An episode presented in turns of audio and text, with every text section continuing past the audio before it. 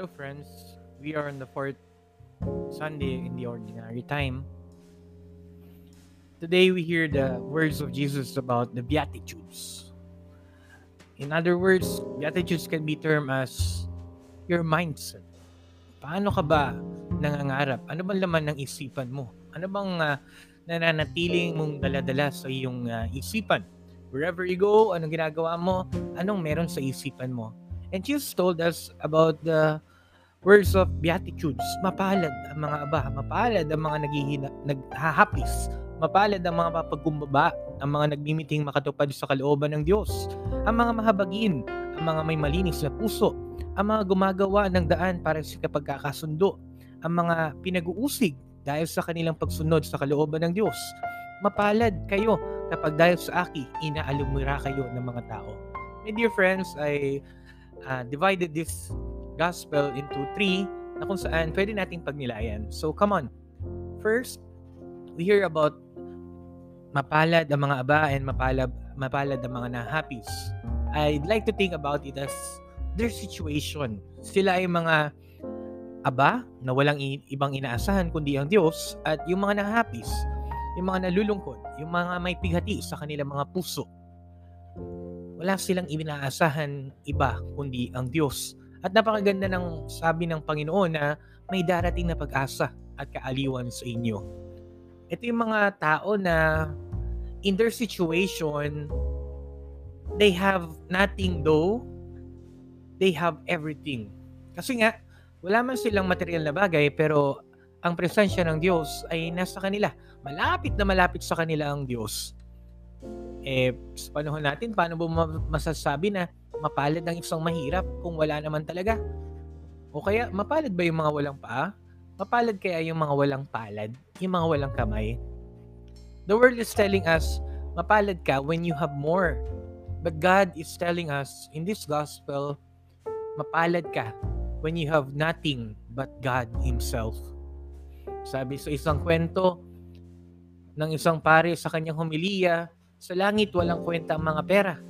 Walang pera mga nasa langit. Sumagot yung bata. Sinabi niya sa kanyang nanay, Mama, nasa langit na pala tayo dahil wala tayong pera. My dear friends, hindi natin kailangan ng pera para magkaroon ng pagpapala sa buhay. But the mere presence of God in everyday life, it's already the greatest blessing. The great, we are the walking miracles of God when we have His presence. Sa seminaryo po sa San Carlos, meron dun yung tinatawag na Mary Mother Poor of the Poor sa gitna ng garden. At kapag tinitingnan siya, masasabi mo na lang, napakalapit sa iyo ni Mama Mary. Kung ikaw ay aba, kasama mo si Maria. Mapalad ang mga naghihirap sa mundo dahil may Diyos nakadamay ang mga ito. Mapalad ang mga taong walang-wala sa mundong ito dahil hindi sila iiwanan ng Diyos mapalad ng mga taong kasama lagi ay ang Diyos. Their, their situation ay pinagpala ng Diyos. At sa ikalawa, patungkol naman sa mga va- values, mga pinapahalagahan natin. Sabi ni Jesus, mapalad ang mga mapagkumbaba, nagmimithing makatupad sa kalooban ng Diyos, mahabagin, malinis ang puso at gumagawa ng daan sa ikapagkakasundo. Itong mga tao na to ay magkakaroon ng katuparan ng pangako ng Diyos sa kanila. Mapalad ang mga taong ito kung saan sila'y namumutawi sa mga values na pinapahalagahan ng Diyos at natutunan nila. Ikaw ba, ano mo pinapahalagahan mo sa buhay? Mahalaga pa ba sa'yo magpakumbaba o magsorry? O kaya magpatawad sa mga taong humihingi sa'yo ng sorry? Mahalaga ba sa'yo yung mamithi mong makatupad sa kalooban ng Diyos? Na andun ba yung puso mo na Lord, gusto kong sundin yung loob mo. Kuminsan kasi tayo, pag nananalangin tayo, Lord, magpapakabait na ako, ibigay mo lang sa akin to. Lord, magsisimba na ako, ibigay mo lang yung hinihiling ko. We'd like to change yung kalooban ng Diyos para sa atin, para masunod yung sarili nating kalooban. But in reality, ang tunay na mapalad ay yung mga taong nagmimithi na makatupad sa kalooban ng Diyos. Sana, mahalaga pa rin sa atin ang mga bagay na ito, ang makatupad sa kalooban ng Diyos. Mahalaga pa ba sa iyo yung pagiging mahabagin? Yung mahaba yung pasensya. Yung kahit nasa dulo ka na ng PC mo, sa sobrang galit mo, eh kaya mong i-extend alang-alang sa pagmamahal mo sa pamilya mo, sa asawa mo, eh mahabagin ka pa rin. Mahalaga pa ba sa yung pagkaroon na malinis sa puso? Yung titingnan mo yung mga kakilala mo na walang panghusga. Yung titingnan mo yung mga lumalapit sa iyo na humihingi ng tulong na hindi mo hinuhusgahan kasi malinis ang intensyon ng iyong puso. Mahalaga pa ba sa iyo yung gumagawa ng daan sa ikapagkakasundo ng mga hindi nagkakaunawaan, hindi nagkakasundo? Andun pa ba yung puso mo na gusto mo silang magkaayos? Kasi naman talagang gusto ng Diyos eh. Ipag-ayos tayo ang sanlibutan sa Kanya. Kaya nga, meron tayong tinatawag na Sacrament of uh, Confession kung saan nagkakaroon tayo ng muling pakikipagkasundo sa ating Panginoon. Mahalaga yan sa ating Panginoon at gusto niya ipaalala, mahalaga din dapat yan sa ating buhay. These values of Jesus, of God, they're telling us these should be our values in life. Kung merong mang ba- values sa buhay mo na kailangan mong baguhin, eh simulan mo lang tingnan. Baka meron kang pinapahalaga na hindi naman dapat pahalagahan sa buhay na ito. The values. God bless our values. Ikatlo, Patungkol naman ito sa mga persecutors natin. Yung mga, sabi ni Jesus, mapalad ang mga pinag-uusig dahil sa kanilang pagsunod sa kalooban ng Diyos. Mapalad kayo na kahit nakapag dahil sa aki, inaalimura kayo ng mga tao. Pinag-uusig at pinagwiwikaan ng lahat ng uri ng kasamaan na pawang kasinungalingan.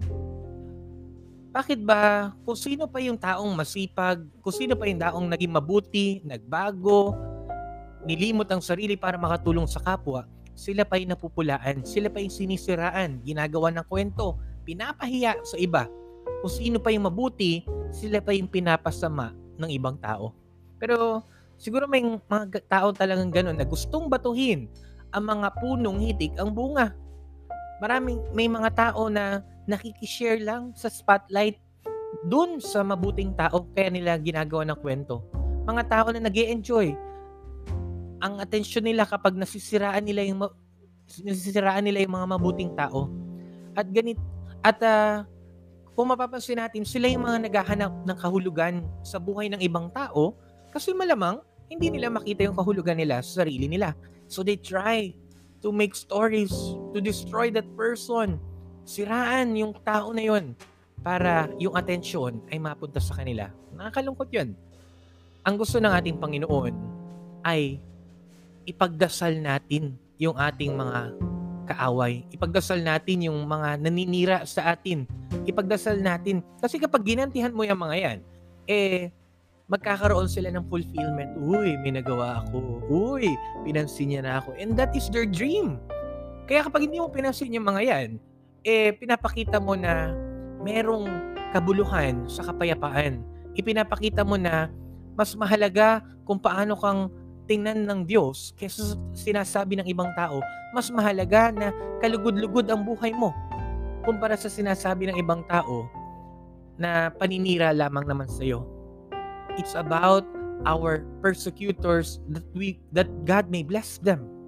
And my dear brothers and sisters, this situation, may God bless our situation in life.